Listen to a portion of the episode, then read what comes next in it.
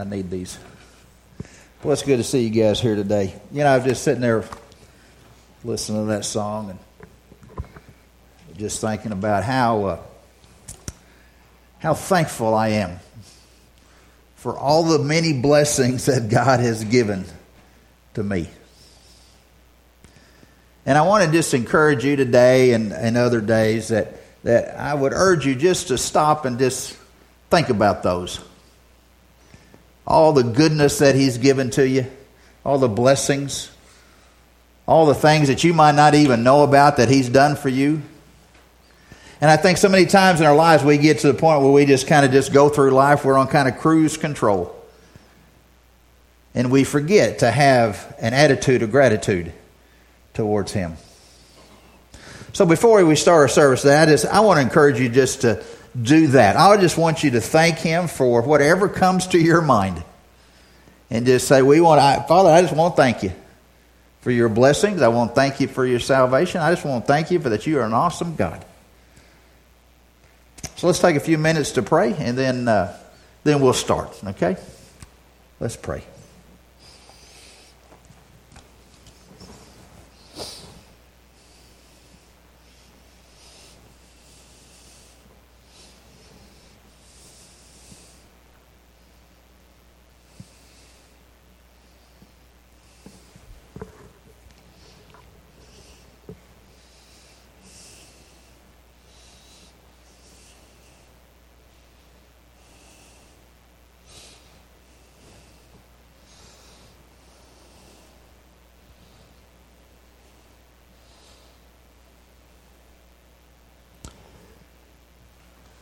Father God, I just, just come to you today as we start this service of. Uh, I just want to thank you, Father. Thank you for your salvation that you have provided through your Son.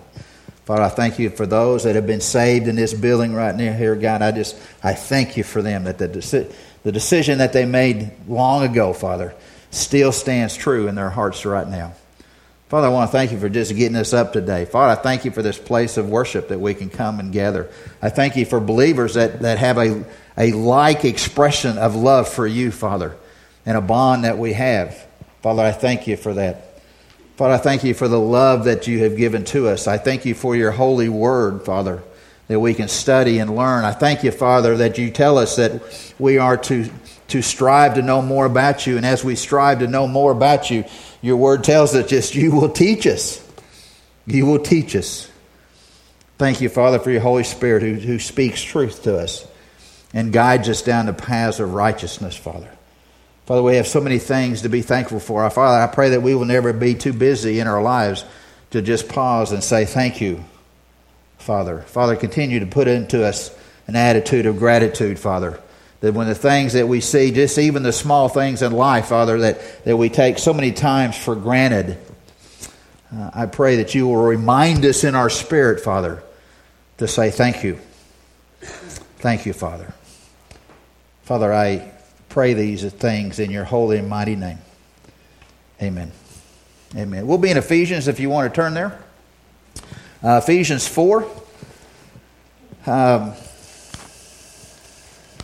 if you get a chance after the service, we've got, we've got, some, got some visitors here, and uh, uh, make sure that you extend the right hand of fellowship to them. If somebody you don't know, just go tell them who you are.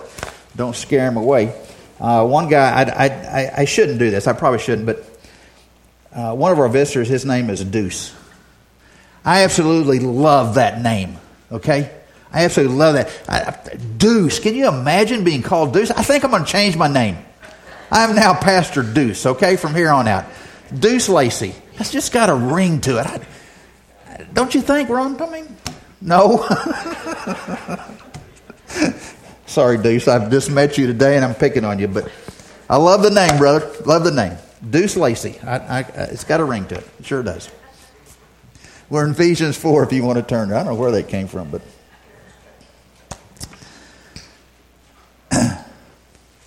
2 Corinthians 5.17 says this, If any man is in Christ, he is a new creation. The old is gone, and the new has come. What a great promise. When you accepted Christ as your Lord and Savior, Did you know He gave you a new heart? He gave you a new heart that pursues the things of God in your life. And He also gave you a new heart that would run away from sin in your life. We know because we have been born again that He has given each of us as Christians a new passion, a new plan, a new priority, and a new purpose in life. What a blessing that is.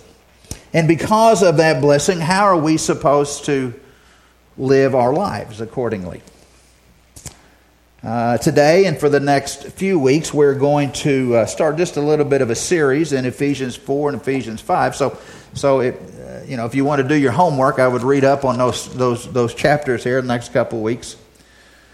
And, and I'm going to call this series A Picture of a Christian. A Picture of a Christian. What should our life live look like? What, how, how does, how does that Christianity flesh out uh, with other people? What does it look like? What is, if, if we took a picture of a Christian, does your picture look like what a Christian should look like? So we're going to look at that for the next uh, couple of weeks. I'm not sure how many weeks, but uh, that's kind of where we're going today. The, today, the, the title of the message is Unity Among Believers, and we will, we will get there in just a minute. But before we kind of get started, I just want to remind you about how, how good God is to you, how, how God has really blessed you uh, as, as Christians. And sometimes we forget to think about how how he's been so, so good to us. But I want to just give you a few today, just kind of remind us before we really kind of get going about this picture of a believer. And just remind us, mind you, how good God has been to you.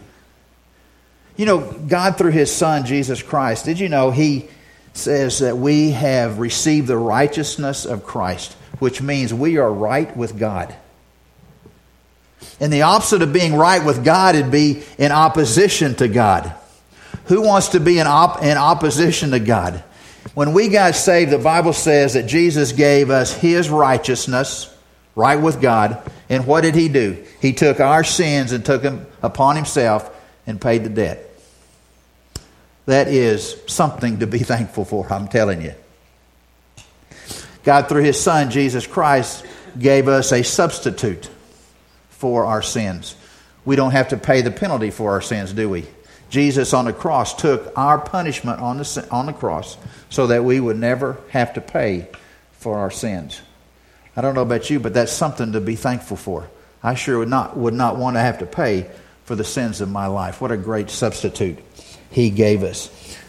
God, through his son Jesus, took away the sting of death. Did you know that? The sting of death has been removed from all Christians because of what Jesus did on the cross. That is a huge blessing we know that God, through His Son Jesus, has assured us that when we pass from this old earth, that we have a home in heaven. What an assurance that is. I mean, that is something really good. We don't have to live this life for the first 70, 80, 90 years wondering what, what's going to happen to me when I take my last breath here on this earth. God, through His Son Jesus, said, I will give you eternal life. Last breath here, first breath in heaven. That's something to be excited about. That is because we are right with God. God, through His Son Jesus, says, one day, one day we will live in a perfect environment that says there is no more death, no more sorrow, no more crying, no more pain, no more sin. We don't have to deal with any of that. And we will live with Him forever and forever in a place called the new heaven and the new earth. You know, I can't imagine just, if you just stop and think about each one of those, but each one of them is such an awesome blessing to us of what God has done for us. I mean, He didn't have to do that, did He? He didn't have to do any of that. I mean, at one time we were all sinners and we are all on a road to destruction. But we're not anymore because we're believers. And He's blessed us because of that. The Bible says in Ephesians 1 3, He said, He's given us all spiritual blessings that we will ever need. All spiritual blessings that we will ever need. Maybe not financial blessings, maybe not secular blessings, but He's given us every spiritual blessing that we will ever need. What an awesome God that we serve. What an awesome God that we serve who would do that just for us. And if He's done that just for us, what should our response be to that as Christians? What is our response when we understand what God has done for us? Do we just sit there in the pew and go, well, that's great? Appreciate it, God. What's our response? How, how, should we respond to the awesomeness and the greatness of the holy God that we serve? Well, that's what we're going to look at today. That's kind of where we're going to go. What is our response as Christians to the goodness that God has bestowed upon us? In Ephesians 4 1 is where we will start. And Paul is writing here, and he's a prisoner of the Lord, and I mean, he's probably in chains at this point. And he says, I implore you, I encourage you, I, I just push you on, Christian, to walk in a manner worthy of the calling for which you have been called. I want you to walk, that word walk means to live, in a manner worthy of the calling. When you became a Christian, did you know you carry around the name of Jesus? You bear the name of Jesus in your life. When you submitted your life to Him and you became obedient to Him, we walk around with that. That's who we are as people. We understand that we have been forgiven because we're Christian. We have been forgiven. We have been redeemed. We have been chosen. We've been adopted. We've been sealed by the Holy Spirit. That's something to be thankful for. And if that is the case, and if that's who we are, and that's who I am, and that's who you are, then, and then our life must be a life that honors God and honors our Lord. We must live a life accordingly. We must give, our life must be able to honor Him and give Him glory in every aspect of our life. At work, we should glorify God.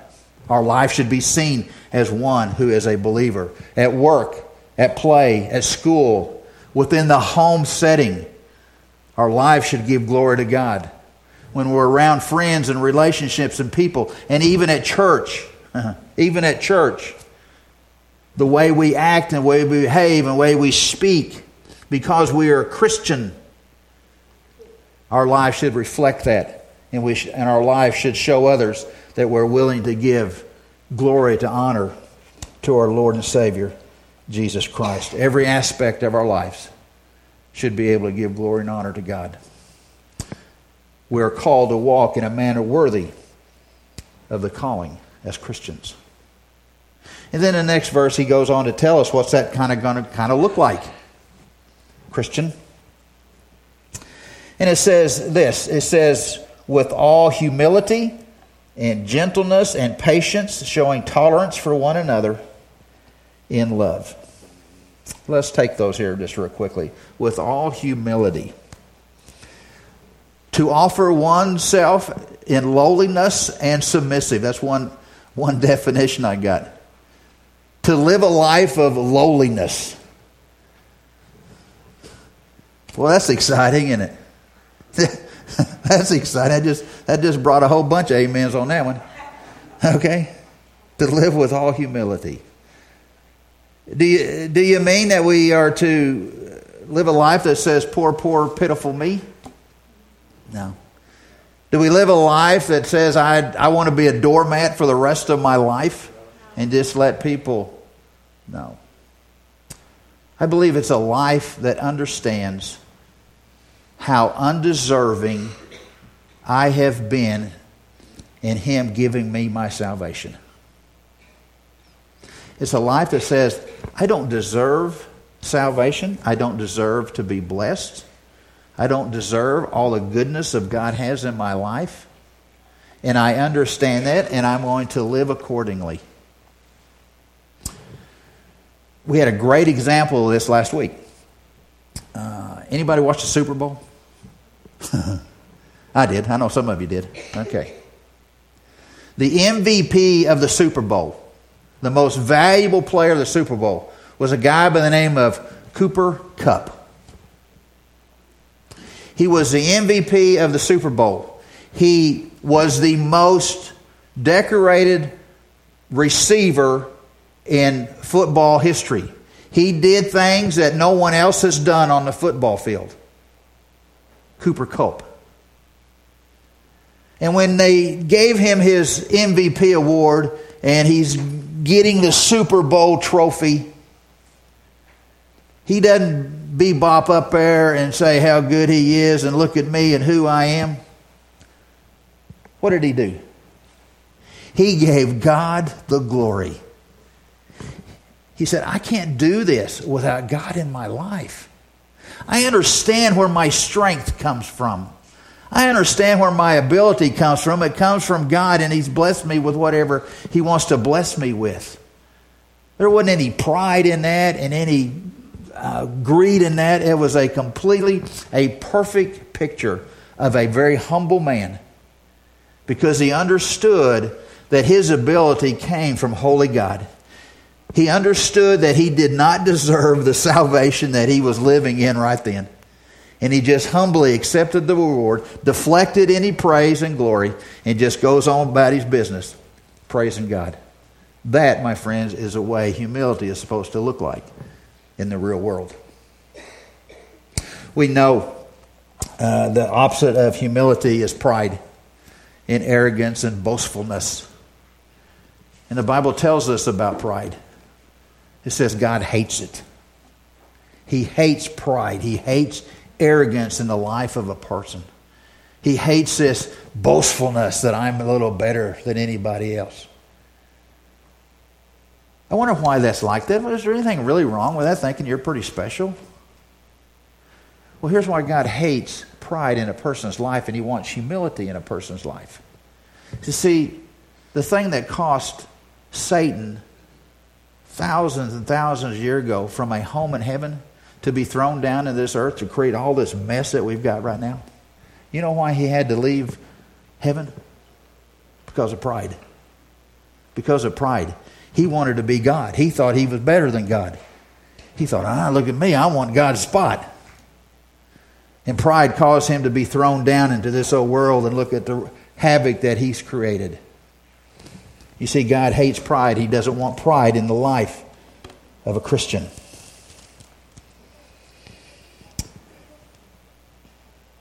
The Bible says, when we are weak,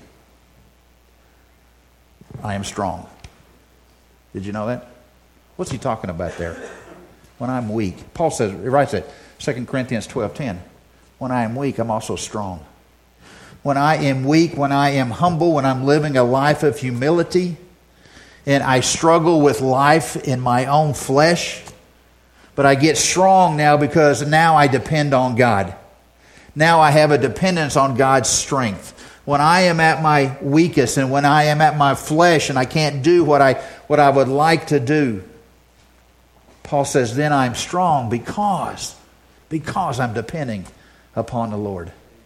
That is a picture of humility, ladies and gentlemen. When I am depending upon God and not in my own strength to do whatever I choose to do.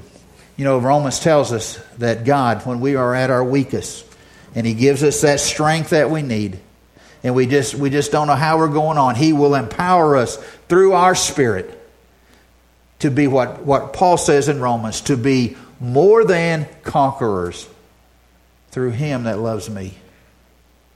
You see, we get strength from being weak. We get strength from being humble, to be walking in a spirit of humility.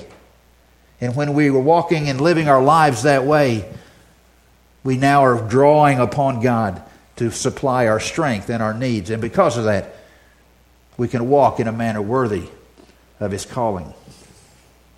The second thing we see there in verse 2, besides with all humility, living with all humility, it says we will also live with all gentleness and meekness. Well, that's a word that we all want to hear, isn't it? That's another one. That's a you. You know, guys are going. You want me to be what? Gentle, meek? No, I got to be macho Paul says, If I want to walk in a manner worthy of calling, I will walk in a spirit of gentleness. A spirit of gentleness is a heart that a person has that loves people, that pursues peace with other people. It's a heart that, that it says that I want to be friends with people and I want to be able to help others as much as I can help them. It's a heart that says, uh, I do not agree with injustice. I do not agree with that. And matter of fact, it is a heart that says that, that I might become very angry when I see injustice and evil and people being put down. There's nothing wrong with, with righteous indignation. There's nothing wrong with Bible if it's under control. With that anger, it's under control. It's a life that has a person that has a heart that says, I forgive and I don't hold a grudge. That's a gentleness. We don't want to do that sometimes. It's a heart in a man that says, I care about you. It's a heart that says, I'm going to rejoice when you rejoice. When something good happens to you, I'm going to be happy for you. And when something bad happens to you, I'm going to be sad because of that. I'm going to have a heart that's sympathy, a heart that has empathy. I want to, it's a person that has a heart that, that looks at others and sees them more important than yourself. Man, that's what he says. If you want to walk in a manner worthy of his calling, that's the kind of heart that you're going to have. You're going to have a heart of gentleness and of meekness, and you're going to care for people, and you're going to love people, and you're going to want to help people, and you're going to reach out to other people. 1 Peter 3 4 says this Let it be hidden, let it be the hidden person of the heart with the imperishable quality of a gentle and a quiet spirit. And the Bible says, which is precious in the sight of the Lord. Which is precious in the sight of the Lord. You see, he, he wants us to be that way, doesn't he? He wants to love other people and to care and to help and to reach out and help carry the burdens of other people. Is that gentleness? Is that meekness? I think it is. Is that something bad for a man to be able to do or a woman to be able to do? No. No. God's word says it's, it's, built into your heart. And when you have it, it is precious in the sight of the Lord to be that way. Is that a picture of you? Are you walking in a manner worthy of calling with humility and gentleness? And then the next thing it says, with patience. Oh boy. With patience. with patience. I want patience, but I want it now. Okay, you've heard that. There's a joke about a couple of buzzards sitting up on a fence you might have seen that. One buzzard said, I'm hungry. Another one says, I, I know what we're going to do about it. He said, I ain't waiting. I'm going to go kill something. He, he didn't have any patience. We are called to have, have patience. Patience is bearing up with a burden. Patience is a steadfastness in difficult situations. Steadfastness is a person who keeps his temper under control longer than he really wants to. okay, those are some of the definitions that I found. A person is to be slow to anger and patience. James 1 19 and 20 says this, and he's talking about Christians. He said, Christians, I want you to be quick to hear, slow to speak, slow to anger. For the anger of man does not achieve the righteousness of God. You see, slow to speak, slow to, slow to anger, because it does not achieve the righteousness of God. You see, the Holy Spirit puts patience in us because it is one of the fruits of the Spirit. Did you know that? And as He is dealing with us and trying to teach us and show us what patience is in the life of a Christian, He's trying to mold us to be a person that looks more like Jesus Christ in our lives. He wants us to be more like Christ in our lives, and He wants us to live a life that brings glory and honor to Him. And as He's shaping us and trying to, trying to, if you would, stick patience in there where we don't want patience, He's just saying, I just want you to be who God wants you to be, to be just like Christ in your life, so that your life can honor Him. You know, the opposite of patience is agitation or being agitated all the time, being discouraged, and maybe even revenge. You know? God doesn't want his children to be agitated. He wants his children to live in peace. Did you know that? He wants us to live in peace. God doesn't want his children to be discouraged. He said, I want you to live in hope. I want you to be able to praise. God doesn't want his children to be seeking revenge all the time. He wants you to be seeking love all the time. That's how the world will know if you are his children, by the way in which you love. James 5 7 says, Be patient, brethren, as Christian, till the coming of the Lord. James 5 8 says, You too be patient, strengthen your heart, for the coming of the Lord is near.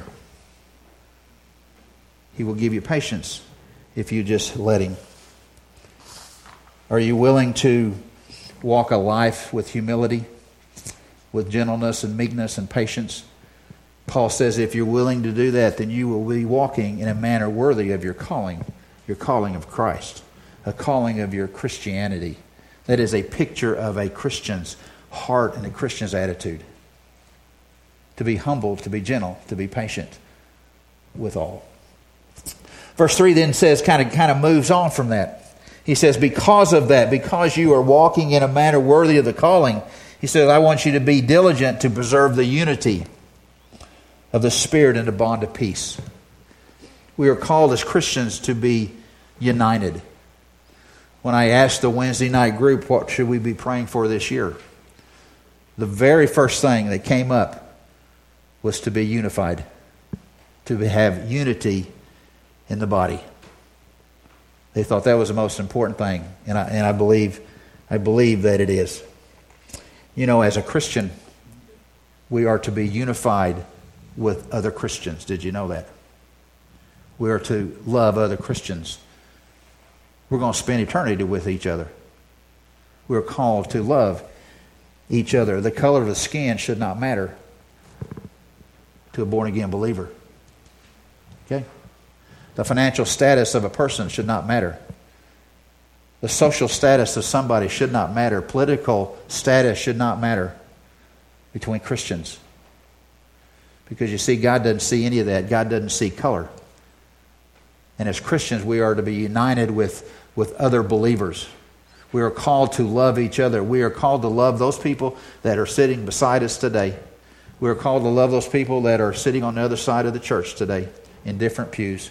We are called to love those people, even though they might not belong to this church, but if they have been born again, Paul says, and I would say, we are to be loving them and to be unified with them. You know, the devil, he doesn't like any of that, does he? The devil wants to divide. He will do anything he can to divide your household. Christian. He'll do anything he can to split a church. He'll do anything he can to ruin a relationship with other believers. We must be aware of that. We must be on guard of that. And we must be diligent to preserve the unity that He's called us to have. And then in the next two verses, he, he tells us why we should be united. He tells us why, as you as a Christian, should be loving other Christians. What is the common denominator that Christians have? What is this one thing that I've got, that you've got, that, that holds us all together, if you would? We see these in verse 4 through 6. There's seven of them there, and I'll move through them real quickly. Those things that keep us glued together, if you would. And there's absolutely no reason for Christians to ever be at odds with each other because here are the things that we all possess. In verse 4, it says there is one body. If we have been born again and we truly accepted Christ as Lord and Savior, we are the body of Christ. We are who we are. Now, we might not believe, we not, might not be Baptist, we might not be Methodist, we might not be Presbyterian or whatever. We might differ in our interpretations of what the Bible says. Okay? That's okay. The only common denominator is we are the body of Christ. The common denominator is that we have accepted Christ as our Lord and Savior. And all these other things, all these outside things, really don't make a difference, except if you've been born again. We are the body of Christ. There is one body, and that is Christians. And when I was looking at that and thinking about that, that is uh, my friends in Zimbabwe. Those guys that I know in Zimbabwe, I will spend eternity with them. They don't look like me, they don't speak like me. But you know what? They have one thing in common they've all been born again. And we will spend eternity together. There is one body for Christians. The second thing he says there is there is one body and there is one spirit. That is the Holy Spirit. When we got when we accepted Christ as Lord and Savior, what happened? The Holy Spirit came into our being to lead us and guide us and direct us. Romans 8:14 says this: For all who are being led by the Spirit of God, they are the sons of God. There is one Spirit. You've been born again. Holy Spirit indwells your life, indwells my life, indwells your life. We have one Spirit that we uh, listen to, if you would, and that is the Holy Spirit. We are the body of the Christ.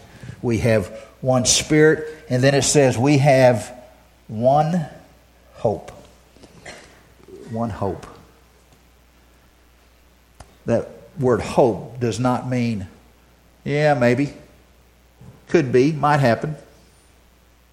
That hope means it is a quiet, confident assurance that God will do what He says He will do. That is our hope. And our hope is in Jesus Christ. When we think about that hope in Christ, He said, What did He say? I'm going, but I'm coming back. I'm preparing a place for you, Christian. And where I am, there you will be also. That is, man, I hope that is the case. No, that's not the hope. That is a confident assurance, quiet assurance that God is going to do exactly what He said He would do. When He said, When I move from this world to my next world, that I will be, as a believer, I'll be in heaven forever and forever. I understand that. That is an assurance that He has given to us. One hope. And that is a quiet assurance that God will do what he said he would do. Believers, do you believe that? Christian, do you believe that?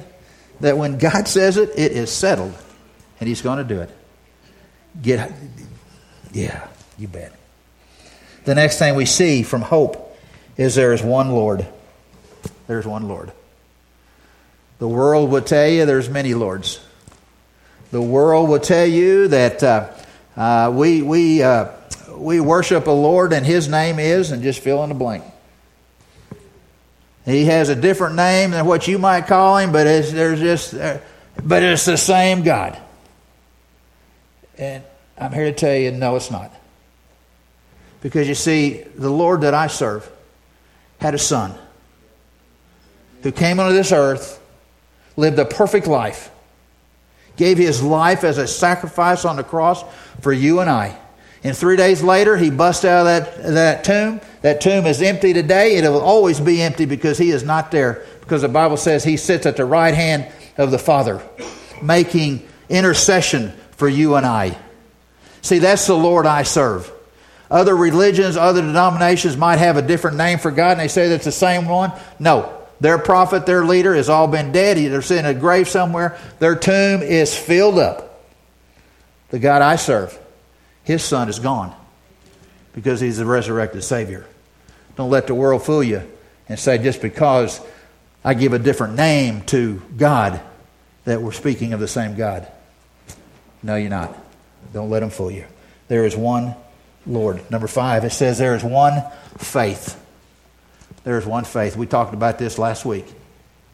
I am the way, the truth, and the life. No man comes to the Father but by me. Nobody. Don't let the world fool you. There's not a thousand ways to get to heaven. There's only one, and that's the one I serve. Christians, that's who you serve the way, the truth, and the life. And that is Jesus. Don't let anybody tell you any different because that's not the way it is. Then he says there's one baptism. When you got saved, when you got saved and you accepted Christ as your Lord and Savior, you get you told the world that you are a born again believer. And how did you do that? You did it through the baptism waters by being dunked. One baptism. If you got baptized before you were saved, you need to be baptized again. If you accepted Christ as Lord and Savior and you've never been baptized, you need to be baptized. That's just the, the next step from, from acceptance to baptism. Only needs to be once. You're telling the world, hey, I choose to follow my Jesus. In the last bonding thing that we see there, he says there's one God and one Father. There's one God and one Father. We serve the God who created the heavens and the earth. We serve the God who hung the stars in heaven and counted them and gave them all names, it says. He's the, he's the God who said, Atlantic Ocean, this is as far as you're going to go. Pacific Ocean, this is as far as you can go. He's the God who controls the wind and the rain and the hail. He controls the snow. He controls everything that goes on in this world. That is the God that we serve. And He is an awesome God. There is one God and one Father. One Father who loves us unconditionally. One Father who said, I will send my Son to die for you. One Father who says, No matter what you do, I still love you.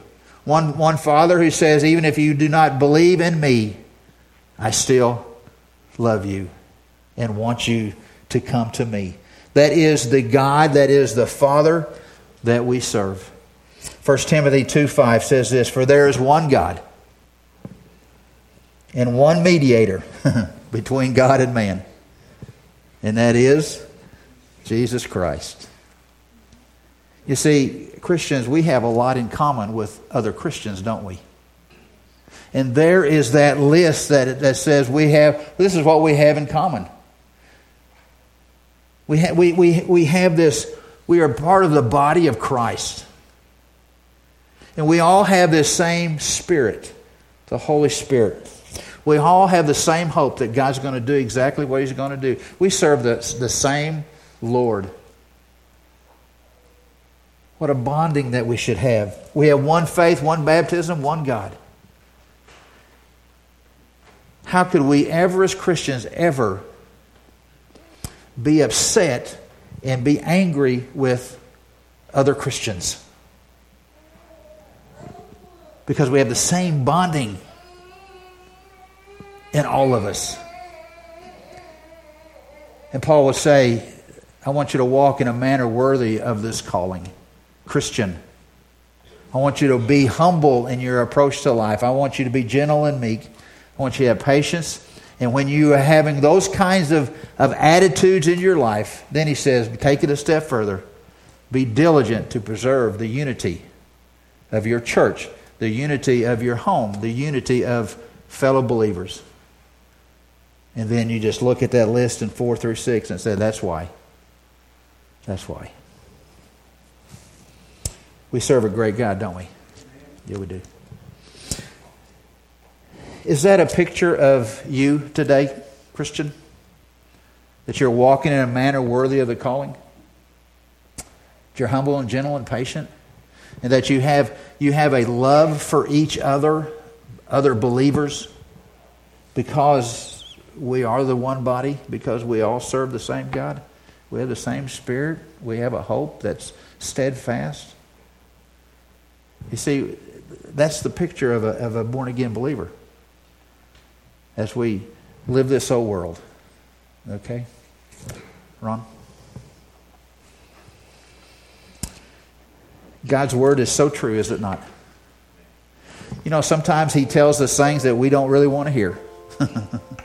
I, I would prefer not to live a life of always having to be humble and gentle, and I for sure don't want to live a life having to be patient all the time. Not easy sayings, but that's what God's Word tells us to do. So, Christian, as we look a picture of your life, is that picture lining up with the picture of Christ in your life? That's what I'm going to ask you. When you put them side by side, you picture of your life and a picture of Christ, do they look the same? As we close our eyes and bow our head, we'll begin our invitation time. Just going to ask you to let God speak to you today. If your picture doesn't line up with His picture, ask Him why. Confess, clean it up, get rid of it. If you struggle with humility or gentleness or patience, I can tell you He'll, he'll help you with that. Give it to Him, ask Him, let Him do something about it. Let Him clean you up as the piano plays.